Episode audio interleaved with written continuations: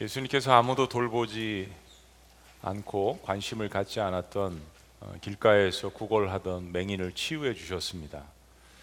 안식일에 예수님께서 치유를 해 주셨다는 것 때문에 예수님도 정죄받고 치유를 받았던 이 맹인도 정죄를 받는 안타까운 그런 사연. 어, 여기서 논쟁이 촉발됐습니다. 어, 본다고 하는데 다 안다고 하는데 유대 종교 지도자들은 예수님을 배척했습니다. 그들을 향해서 이 사건 가운데 예수님께서 이런 말씀을 주셨습니다. 지난주 막바지에 있었던 말씀이죠. 예수께서 이르시되 너희가 맹인이 되었더라면 죄가 없으려니와 본다고 하니 본다고 하니 너희 죄가 그대로 있느니라. 사실 이 말씀 전에는 예수님께서 더 의미심장한 말씀을 하셨죠. 본다고 하는 자는 보지 못하게 하고 그리고 보지 못하는 자는 보게 하리라. 내가 이 목적을 위해서 이 땅에 왔다라는 의미심장한 말씀도 해주셨습니다. 예수님께서 유대 지도자들의 죄를 아주 적나라하게 말씀해 주신 부분입니다. 이어지는 오늘 요한복음 10장 말씀은 어, 지난번에 있었던 이 사건의 연장성산에서 주님께서 하신 말씀입니다. 여러분 뭐 이스라엘과 중동의 문화 다 아시죠? 그들의 생계 수단, 삶의 어떤 그 가장 중요한 것 중에 하나는 목축업이었습니다. 뭐 구약의 유명한 인물들 상당수는 다 목자였습니다. 어, 왕이 된 다윗도 사실은 목동 출신이었고요. 뭐 아브라함, 이삭, 야곱, 또 모세 역시 다 목자를 경험한 사람들이었습니다. 구약이나 신약의 정치 지도자들도 자신들이 백성들을 돌보는 목자라고 그렇게 표현을 했습니다. 어, 그런데 제왕적인 제도 안에서 그들 대부분은 어, 사실은 양떼인 백성들을 착취하는 폭군으로 성경에서 묘사가 많이 됩니다. 남북 이스라엘 어, 갈라졌을 때 40영의 왕들 가운데서 선한 왕은 거의 나오지 않았습니다. 예수님께서 오늘 유대 지도자들을 특별히 자신들의 유대교를 이끄는 참된 목자라고 자부하는 바리새인들을 향해서 아, 이런 예화를 하나 드시는 거예요. 바로 그 유명한 양의 문과 목자에 대한 이야기를 하고 계시는 겁니다. 오늘 말씀 그 첫 번째로 목자랑 연결해서 특별히 아, 양의 문이다라는 이야기를 하십니다. 목동들은 양떼들을 데리고 먹을 것을 찾아서 이리저리 매일 그렇게 어, 여행을 나섭니다. 그러다가 날이 어둑어둑해지면 뭐 먼 곳에 나갔다면 그곳에서 동물을 찾던지 이제 야영을 하지만은 그렇지 않으면 다시 집으로 돌아옵니다. 그 집이라는 것이 양떼들에게는 울타리죠. 밤은 양떼들에게 매우 위험한 시간입니다. 어, 양은 방어할 수 있는 무기가 전혀 없는 동물 중에 하나입니다. 그래서 양의 고기가 탐나는 어, 맹수들은 어, 목자가 없는 틈을 타서 어, 그들의 생명을 노립니다. 혹은 울타리의 허점을 노립니다. 어디가 구멍이 있나 그리고 그로 들어가서 양떼들을 공격을 하는 거죠. 그래서 목자들은 서로가 순번을 정해서 자신들의 양떼들을 보호를 합니다. 양들을 보호하는 대부분의 울타리는 문이 하나입니다. 어, 동굴 같은 곳을 울타리로 삼을 때도 있는데 거기도 역시 문은 하나죠. 문이 하나인 이유는 양떼들을 효과적으로 돌보기 위함입니다. 목자도 양들도 다 이 문을 이 문을 통과해서 드나들게 마련입니다. 숫자도 셀 수 있고요. 그러므로 인해서 목자는 양떼들을 아주 효과적으로 잘 관리를 하는 거죠. 때문에 반드시 양의 어, 울타리의 문을 통과해야만 서로가 안심할 수 있습니다. 이러한 당시의 문화 속에서 예수님께서 오늘 본문에 이런 말씀을 주시는 거예요. 자, 1절 말씀 다시 시작. 내가 진실로 진실로 너에게 이르니 문을 통하여 양의 우리에 들어가지 아니하고 다른 데로 넘어가는 자는 절도며 강도요 문으로 들어가는 이는 양의 목자라 그렇습니다. 어, 만약에 양을 돌보는 목자인데 정문으로 들어가지 않고 울타리를 넘어서 들어가면 양을 훔치는 오늘 본문 표현에 그대로 절도자요 강도라고 말씀하십니다. 이런 표현이 10절까지 세 번이나 반복이 됩니다. 참된 양의 목자라면 당연히 자기가 만든 울타리인데 문을 통해서 우리로 들어갈 것입니다. 양들도 마찬가지죠. 그 목자의 인도함을 받으니까요. 자신이 만들어 놓은 문을 통과하지 않고 굳이 울타리를 망가뜨리면서 울타리를 넘어갈 이유가 전혀 없는 것입니다. 예수님께서 8절에서 이렇게 또 이야기하십니다. 나보다 먼저 온 자는 다 절도요 강도니 양들이 듣지 아니하였느니라. 이 말씀은 구약의 선지자들을 가리키는 말씀이 아닙니다. 나보다 먼저 온 자 바로 예수님과 지금 맞서서 유대교를 이루고 유대 율법을 만들고 가리키는 그러면서도 예수님을 배척하고 핍박하고 있는 유대 지도자들을 가리키는 말씀입니다. 그들은 하나님의 백성인 유대 민족들을 잘 돌봐야 될 막중한 책임이 있었습니다. 그럼에도 불구하고 그 포지션을 이용해서 자신들의 배만 채우고 오히려 백성들을 하나님에게서 떠나도록 하는 어, 하나님과 백성들 사이를 이간질하고 갈라놓는 그러한 거짓 선지자의 역할들을 감당하고 있었습니다. 한 주석가는 나보다 먼저 온 자의 의미를 이렇게 설명합니다. 예수님께서는 백성들의 영적인 행복에 대해서는 전혀 아랑곳하지 않고 단지 자기들의 사소한 규정들과 명성에만 관심을 쏟던 악한 유대 종교 지도자를 언급하시면서 그들이 자신들 스스로의 문을 고안하고 자신들 스스로를 문지기로 임명했다라고 지적하고 계시는 것입니다. 그리고 그런 참된 목자가 아닌 가짜 목자들 어, 먼저 온 자들의 목적을 예수님께서 이렇게 밝히십니다. 10절 말씀 보니까 도둑이 오는 것은 도둑질하고 죽이고 멸망시키려는 것뿐이요. 이거 당시 유대교를 이끌어 나가고 있는 바리새인들, 사두개인들, 율법사들, 서기관들 그리고 헤롯 왕과를 포함한 유대 종교 지도자들, 정치 지도자들의 죄가 어, 그들이 얼마나 총체적으로 부패했는지를 예수님께서 질책하시는 말씀이에요. 그러니까 이런 이야기를 그들 앞에서 하니까 얼마나 그들이 예수님을 사실은 미워했겠습니까? 자 그러면 이것만 예수님께서 이야기하시려고 지금 오늘 하는 이야기가 아니죠. 그들의 부패한 삶과 어, 정말 하나님께로 인도해야 되는 막중할 책임을 버린 그들을 질책하시면서 또한 예수님을 사랑하고 예수님을 따라다니는 사람들이 있, 지 않겠어요? 예수님께서 이 예화를 통해서 주시는 교훈이 어떤 겁니까? 바로 오늘 본 말씀 가운데 에고에임이 I am 나는 무엇 무엇이다라는 이 말씀의 세 번째가 선포됩니다. 바로 I am the gate of sheep. 나는 양의 문이다라고 선언하시는 겁니다. 양떼들을 도둑질하고 약탈하고 죽이는 당시의 지도자들에 비해서 나는 양의 문이라고 선포하시는 예수님의 의미가 어떤 의미가 있을까요?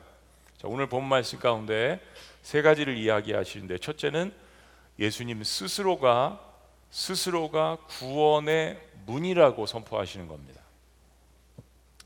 사실 예수님은 이에서 선한 목자로 등장을 하시죠. 이제 이 말씀 계속 이어지는 전체 맥락은 어, 네 번째로 말씀하시는 IM 중에서 에고 에이미 중에서 나는 선한 목자란 말씀이죠. 그런데 이 말씀을 하시기 전에 먼저 하시는 이 말씀이 의미가 있습니다. 나는 선한 목자 이전에 양의 문이라고 이야기를 하시는 거예요. 자, 여러분 양들이 울타리를 드나드는 그분은 양들의 안전과 직접적으로 관계가 있습니다. 문을 통과하지 않는 것은 양이 아닌 이리떼 혹은 늑대 떼죠. 문을 지키고 있는 것이 문지기이기 때문에 다른 맹수들이나 이리떼들은 그 문을 통과하지 않습니다. 양들이 드나드는 문은 그래서 구원을 가리키는 거죠. 그들의 안전성을 이야기하는 것입니다. 그래서 그 양의 문을 드나들면서 양은 목자의 음성을 듣는 거죠. 당시의 목자들은 양들의 이름이나 별명을 불러 주었다라고 합니다. 어, 하나 하나씩 양들이 들어올 때마다 그들의 이름을 불러주는 거예요. 양의 건강 상태도 체크를 합니다. 목자라면 그렇지 않겠어요? 내 지금 울타리에 안에 내 양떼가 99마리인지 100마리인지 분별을 하지 않겠습니까?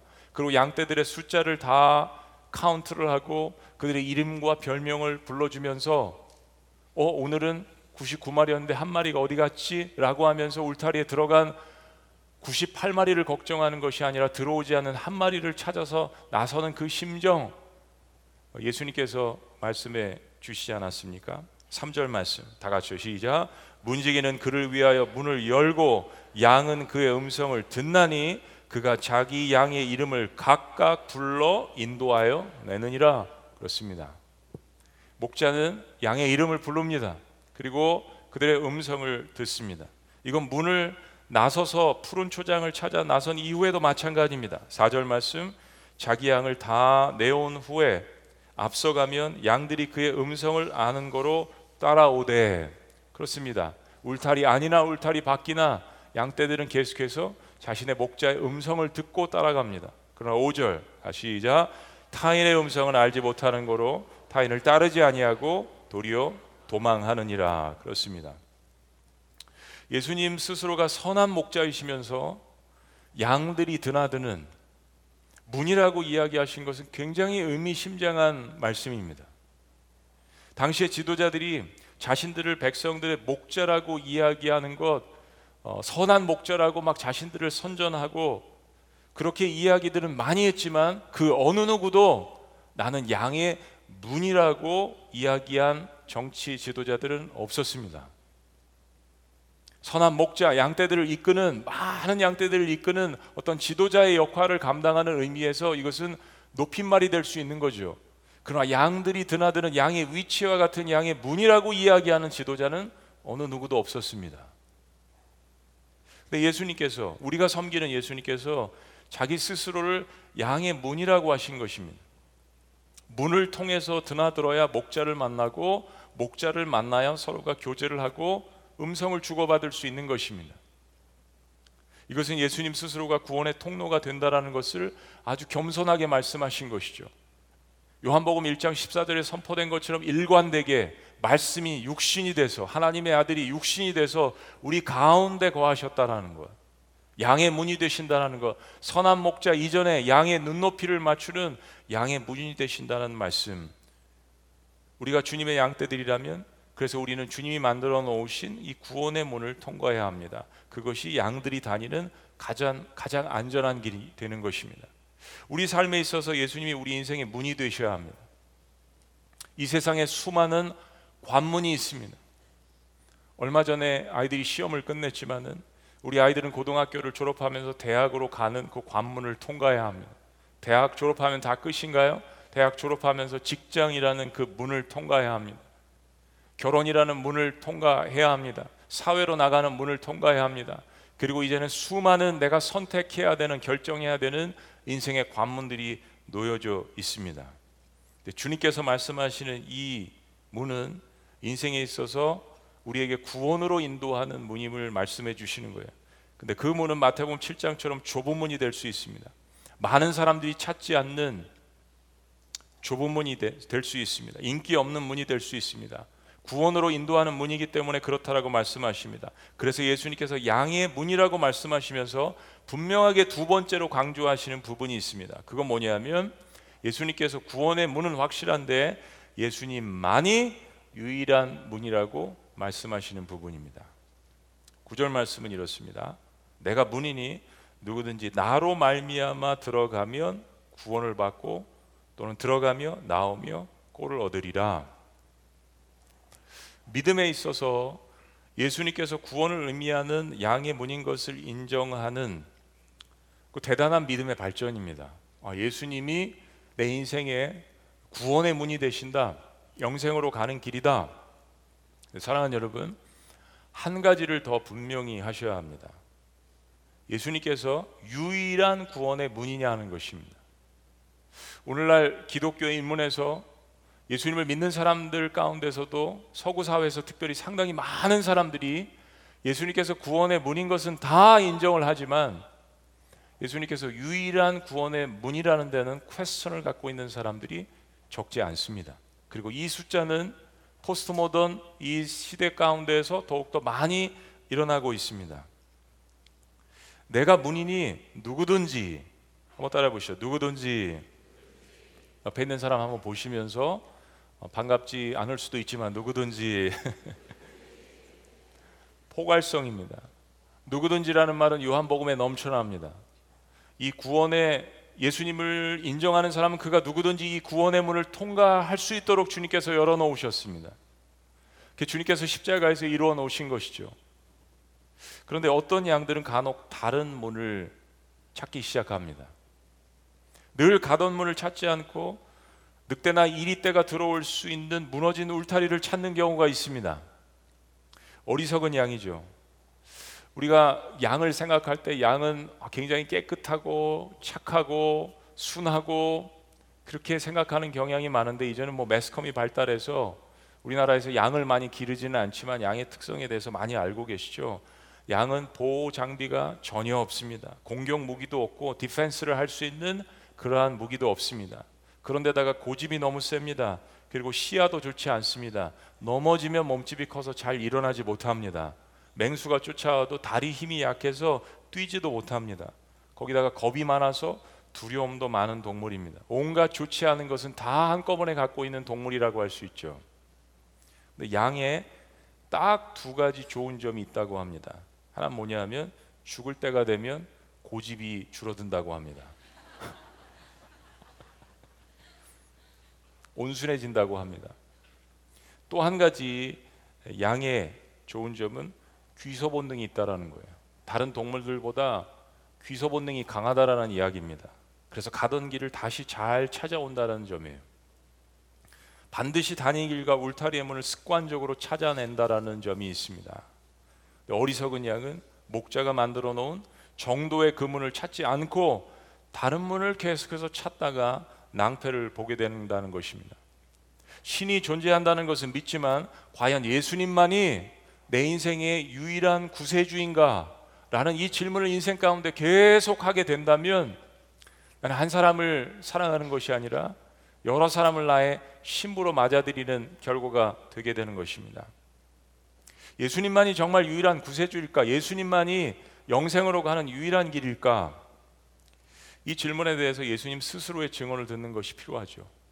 예수님을 따라다니고 있었지만 아직 예수님에 대해서 의문을 가졌던 제자들에게 예수님께서 요한복음 14장 6절에 분명하게 이야기하십니다.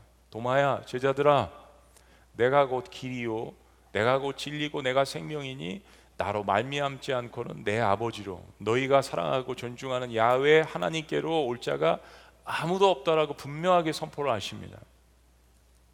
여전히 예수님만이 유일한 구세주인가라는 것에 대한 질문을 가졌던 제자들이 자신들의 눈앞에서 십자가에 못 박히고 희생을 당하시고 그러나 3일 후에 부활하신 그 예수 그리스도를 인생 가운데 정말 주인으로 모셔드리며 성령의 역사를 경험한 그 제자들 다시 한번 예수님과 논쟁했던 그 바리새인들과 사두개인들 논쟁을 하면서 그들 앞에서 이렇게 선포합니다. 사도행전 말씀 이 예수는 너희 건축자들의 버린 돌로서 집 모퉁이의 머릿돌이 되었느니라. 청지기 붕해 때 들었던 말씀처럼 코너스톤 우리의 모든 인생의 모퉁이 돌이 되었느니라. 그러면서 이런 선포를 합니다. 다른 이로서는 구원을 받을 수 없나니 천하 사람 중에 구원을 받을 만한 다른 이름을 우리에게 주신 일이 없음이라 하였더라. 예수님이나 그를 진정으로 따랐던 양떼들인 제자들이나 모두가 다 예수님만이 유일한 구세주라는 것을 분명히 했죠. 최근에 미국에서 오신 어느 목사님과 대화를 하는 가운데 이런 이야기를 들었습니다. 어느 목사님이 종교 다원주의자인 친구를 어, 만나기로 했습니다. 그래서 어느 커피숍에서 만나자고 해서 그 커피숍에서 대화를 나눴습니다. 종교 다원주의자인 이 친구가 이렇게 이야기했습니다. 오늘 커피숍에 오기 위해서 목사님은 저 북쪽에서 오셨고 나는 이 남쪽에서 갔는데 남쪽에서 운전을 해서 왔는데 결국 우리는 목적지인 이 커피숍에 안전하게 오지 않았습니까? 목사님 커피숍으로 가는 길은 여러 가지인 것처럼 우리가 구원으로 영생으로 가는 길도 여러 가지입니다. 목표만 같으면 구원의 문은 여러 개입니다. 너무 설득력이 강할 수 있는 이 세대의 외침이죠. 그러자 목사님께서 아주 심플하게 이렇게 답변을 하셨습니다. 오케이, you go to a coffee shop, I will go to heaven. 당신은 커피숍을 가세요. 나는 천국을 갈 테니까. 커피숍을 가는 길은 여러 길일 수 있습니다. 우리가 좋아하는 레스토랑을 가는 길도 여러 길일 수 있어요. 우리가 좋아하는 관광 명소에 가는 길도 여러 길일 수 있습니다. 그러나 지금 이야기하는 것은 커피숍을 찾는 게 아니라 레스토랑을 가는 것이 아니라 내 삶에 관한 것이고 죽음 이후에 내 영생에 관한 것이라는 것을 이야기하면서 그 길로 가는 길은 오직 한 길, 나를 위해서 희생하신 그 예수 그리스도가 가르쳐 주신 그 한 길이라는 것을 분명히 이야기했습니다. 영생은 즐거운 마음으로 커피 한 잔을 마시러 가는 길이 아니라는 것을 분명히 해야 합니다. 세상에는 커피숍에 가는 길이 여러 길이고 그 길이 넓은 길일 수 있지만 천국에 이르는 길은 오직 한 길이라는 말씀이에요.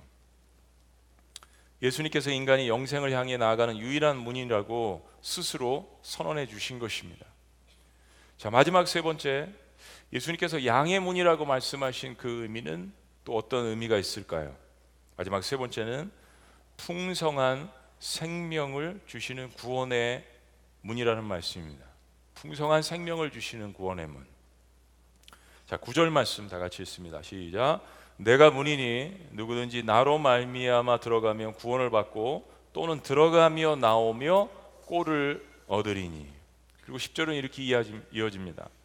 도둑이 오는 것은 도둑질하고 죽이고 멸망시키려는 것뿐이요. 시작. 내가 온 것은 양으로 생명을 얻게 하고 더 풍성히 얻게 하려는 것이라 그렇습니다. 양들은 자신의 주인인 목자가 만들어 놓은 양의 문을 드나들며 네가 들어가고 나오고 꼴을 누리라라고 말씀하신 것처럼 양들은 그렇게 꼴을 누렸습니다. 축복을 누렸다는 거죠. 문을 통과해서 목자의 인도를 받아서 초목으로 인도되어서 충분한 휴식과 풍성한 음식을 누렸습니다. 물가로 인도함을 받았습니다. 그리고 다시 돌아와서 양의 문을 통과해서 목자의 보호 아래 울타리 안에서 또 하룻밤을 지내며 안식을 누립니다. 사랑하는 여러분, 사랑하는 남녀가 만나서 어, 결혼식을 통해서 인생의 사랑의 서약을 하죠. 그건 한 번 일어나는 일입니다. 그 한 번 언약을 통하여서 평생을 검은 무리가 팥뿌리가 되도록 같이 살겠다라고 하는 그 사실은 생명의 어떻게 보면 죽음의 거룩한 맹세를 하는 거예요. 구원 역시 마찬가지입니다.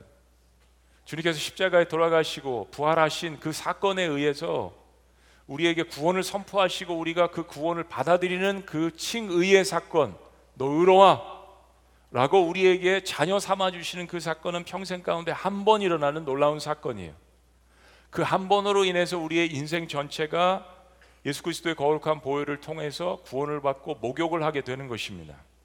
그러나 사랑하는 여러분, 우리는 이 땅에 살아나가면서 매 순간 이 구원의 은혜를 누리고 살아갈 책임과 자유가 있습니다. 우리는 매일매일 양의 문을 통과하면서 이 세상 밖으로 나갑니다.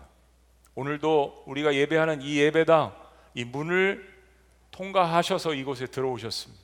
그리고 축도가 끝난 다음에 이 안에서 목장 모임이 없으시다면 여러분은 이 문을 통과하셔서 쏜살같이 그 표현이 맞죠?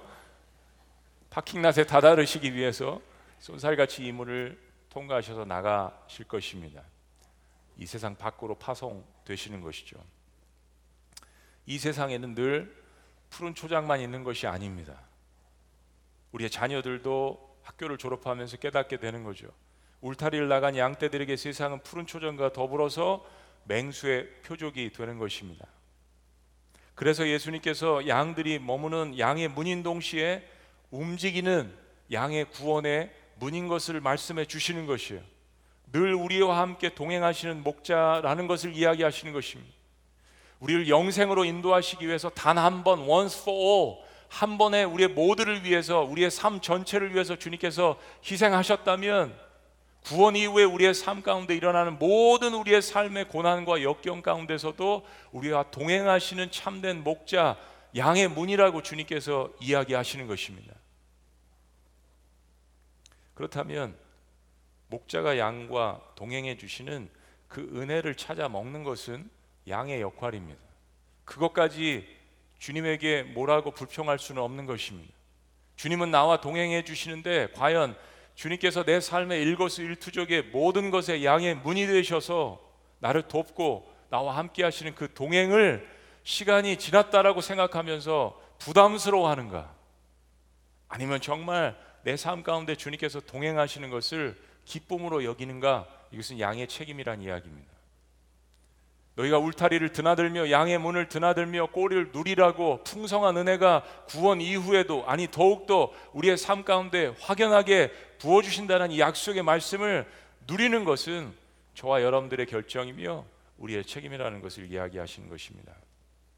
시간이 지나면서 내가 더 경험이 생기고 더 전통이 생기고 지식이 쌓여서 주님께서 울타리 밖에서 나와 동행하시는 것을 부담스러워하는가? 아니면 정말 주님 내 삶의 구석구석의 모든 것에 저와 함께 동행해 주시겠습니까? 라고 주님 앞에 요청하는 것은 양의 권리이자 책임인 것입니다. 사랑하는 여러분, 우리가 진정으로 구원을 받았다면 죄에서 해방되고 용서함을 받은 동시에 구원이라는 목표와 정의와 구원의 놀라운 축복이 우리의 삶 가운데 임하는 동시에 그 이후에 예수님께서 주시는 구원의 놀라운 풍성함도 누리셔야 합니다. 천국에서 가셔서 누릴 것도 있지만 이 땅에서 하나님의 자녀로서 우리가 누려야 할 풍성함이 있다라고 분명하게 말씀해 주시는 것입니다. 10절 말씀 다시요. 내가 온 것은 양으로 생명을 얻게 하고 더 풍성히 얻게 하려는 것이라. 다시 보세요. 생명을 얻게 하고 그리고 그 이후에 계속해서 풍성히 삶을 누리게 하시려는 것. 성화의 삶 가운데도 함께 하신다는 이야기예요. 이것을 가장 잘 표현하는 말씀이 바로 다윗이 고백한 시편 23편 말씀이라고 생각합니다. 이 말씀은 그가 가장 풍성하지 못했을 때, 그가 가장 인생의 어두운 골짜기를 지났을 때 고백했다라는 거죠. 여러분 잘 생각해 보시면 여러분이 우리의 참된 목자이신 예수님께서 동행하시는 것을 부담스러워하는 순간은 내가 잘 될 때일 것입니다. 사울의 칼날이 없었을 때일 거예요.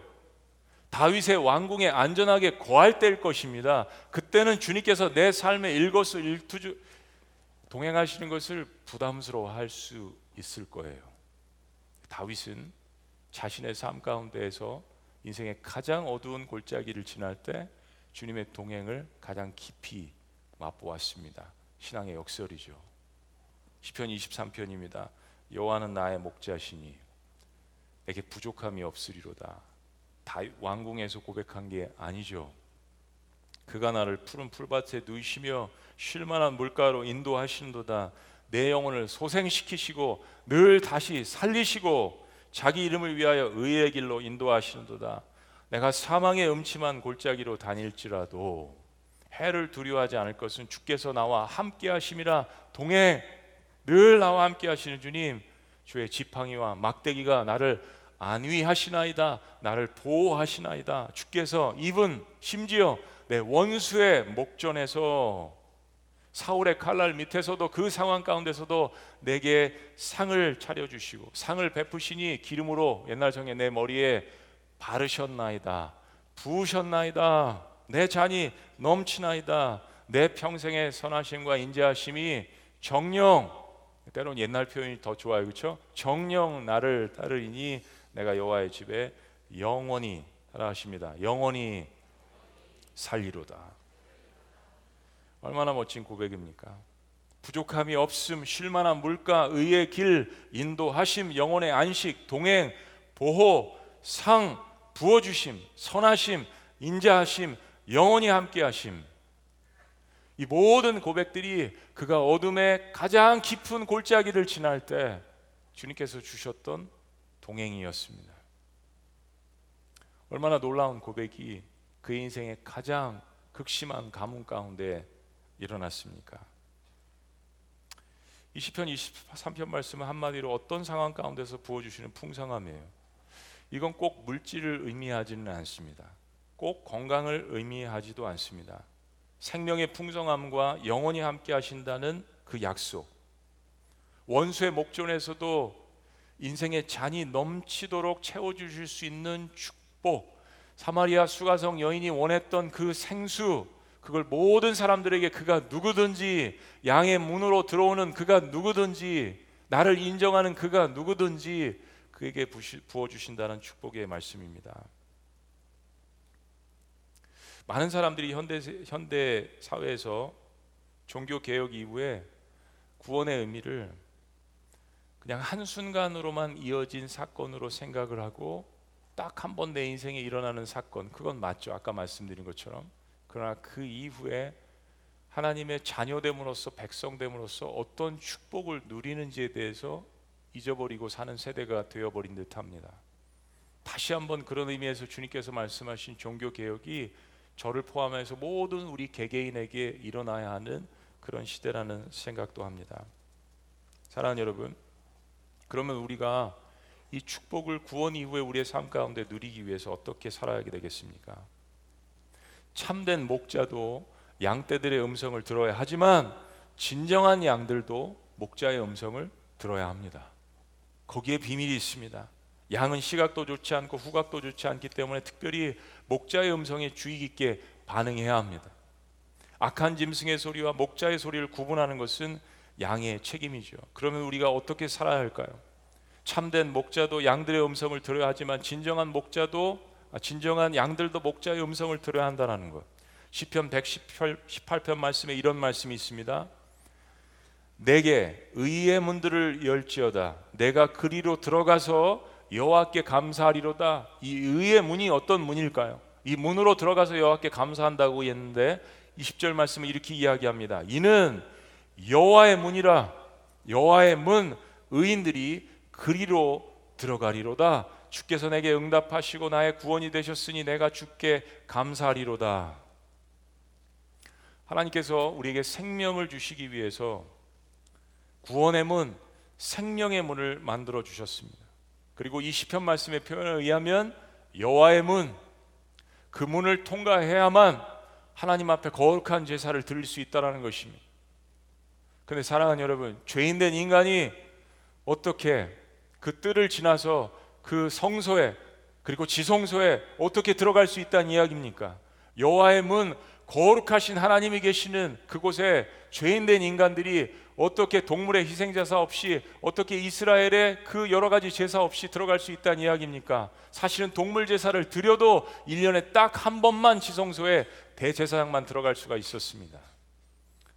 근데 우리 주님께서 양의 문이라고 말씀하신 것은 단순히 선한 목자 이전에 주님께서 그 여호와의 문에 자신이 양이 되셔서 가장 거룩한 양이 되셔서 그 문설주에 자신의 피를 내어서 거기에 바르셨다는 말씀이 아니겠습니까?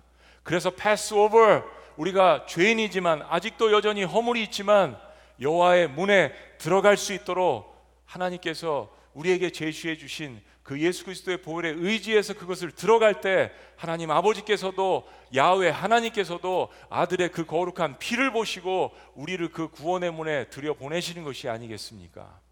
그것이 바로 여호와의 문, 거룩한 문, 바로 내가 그 양의 문이 되시겠다라고 말씀하신 그 주님께서 자신의 살과 피를 내셔서 우리를 그 영원한 구원의 문으로 인도하신다라는 말씀입니다. 사랑하는 여러분, 이것이 어떻게 인생에 단 한 번만 일어나고 그걸로 그걸로 끝이라고 이야기할 수가 있겠습니까?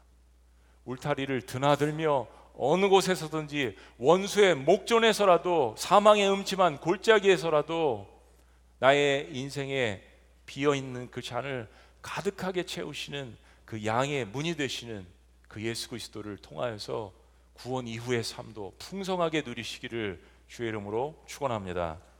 기도하시겠습니다.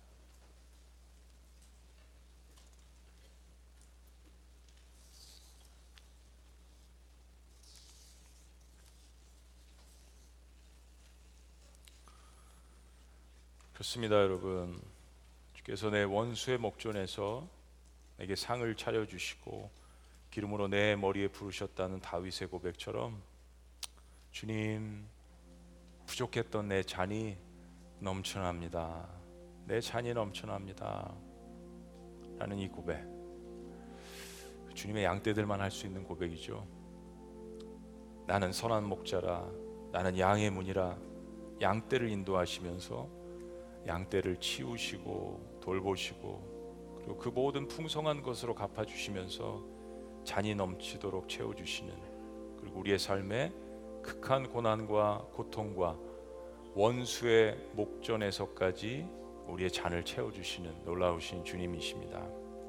살아계신 하나님 아버지 오늘 우리의 삶 가운데 목자로서 찾아오셔서 우리에게 선한 음성을 들려주시고 나는 양의 문이라고 겸손하게 말씀하신 주님 무엇보다도 여호와의 문 이 거룩한 문을 통과하여서 아버지께로 가고자 하시는 주님의 백성들에게 주신 놀라우신 구원의 은혜임을 저희들이 이 시간 고백합니다.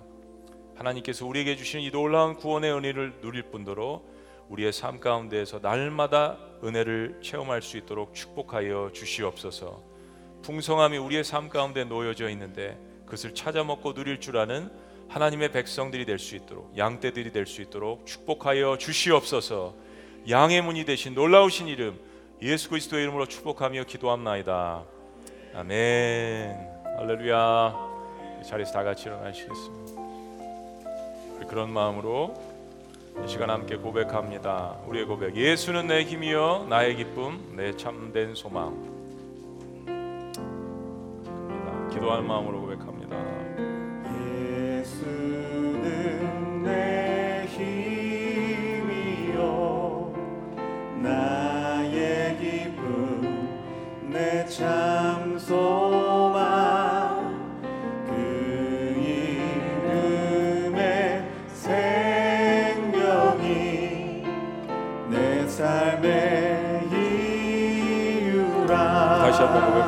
예수는 내 힘이요. 예수는 내 힘이요. 나의 기쁨. 나의 기쁨. 내 참 소망 그 이름에. 그 이름의 생명이 내 삶의 이유라. 오직 주만 오직 주만 따라갑니다. 오직 주만. 오직 주만 높이 받으소서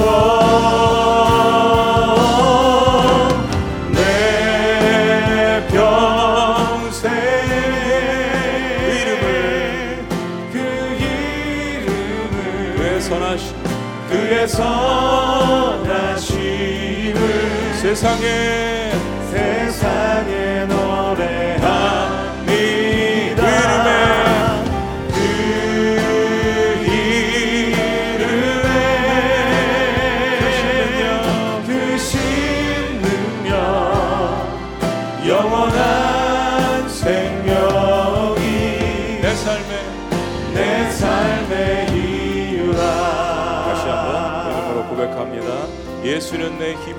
나의 기쁨 내 장소만 예수는 내 힘이요. 나의 기쁨 나의 기쁨 내 장소만. 내참 소망 그 이름에 그 이름의 생명 내 삶의 이유라. 내 삶의 이유라. 다시 한번 고백합니다. 예수는 예수는 내 힘이요. 나의 기쁨. 나의 기쁨. 내참 소망 그 이름의 생명이 내 삶에 이유라. 주만 주만 따라갑니다. 오직 주만. 오직 주만 높이 받으소서. 내 평생에 그 이름을 그의 선하심을 세상에 세상에 노래합니다. 그 이름에 크신 능력 영원한 생명이 내다 같이 우리 오른손 높이 들고 고백할까요? 내 평생에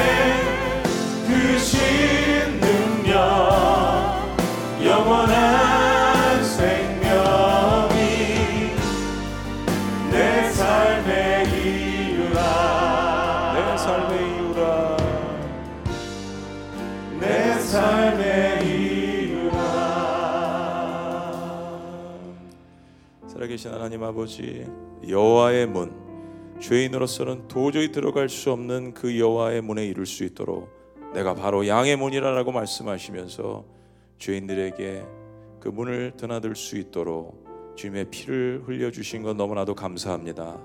그 의미를 가슴 깊숙이 다시 한번 깨달을 수 있는 이 대강절이 될 수 있도록 주의 백성들을 축복하여 주시옵소서. 그 문설주에 발라져 있는 사랑하는 예수 그리스도의 거룩한 보혈을 보며 다시 한번 인생의 바다 가운데서도 소망을 얻는 그러한 이 시대를 살아나가는 그리스도인이 될 수 있도록 축복하여 주시옵소서. 그래서 다시 한번 일어나서 주님께서 부어주시는 그 풍성한 생명의 은혜를 날마다 모든 순간마다 누릴 수 있도록 주의 자녀들과 함께하여 주시옵소서. 이제는 우리 주 예수 그리스도의 은혜와 하나님 아버지의 극진하신 사랑과 성령님의 감화 교통 역사하심이 도저히 들어갈 수 없었던 그 여호와의 문을 통과하여 우리의 마음 가운데 풍성함과 기쁨과 주님께서 주시는 그 구원의 놀라운 은혜에 감격하며 살아가기를 원하는 그리고 그 은혜를 받는 백성들답게 누리기를 원하는 주의 백성들의 위대한 선언 위에 삶 가운데 지금부터 영원토록 함께 하시기를 간절히 축원합나이다. 아멘.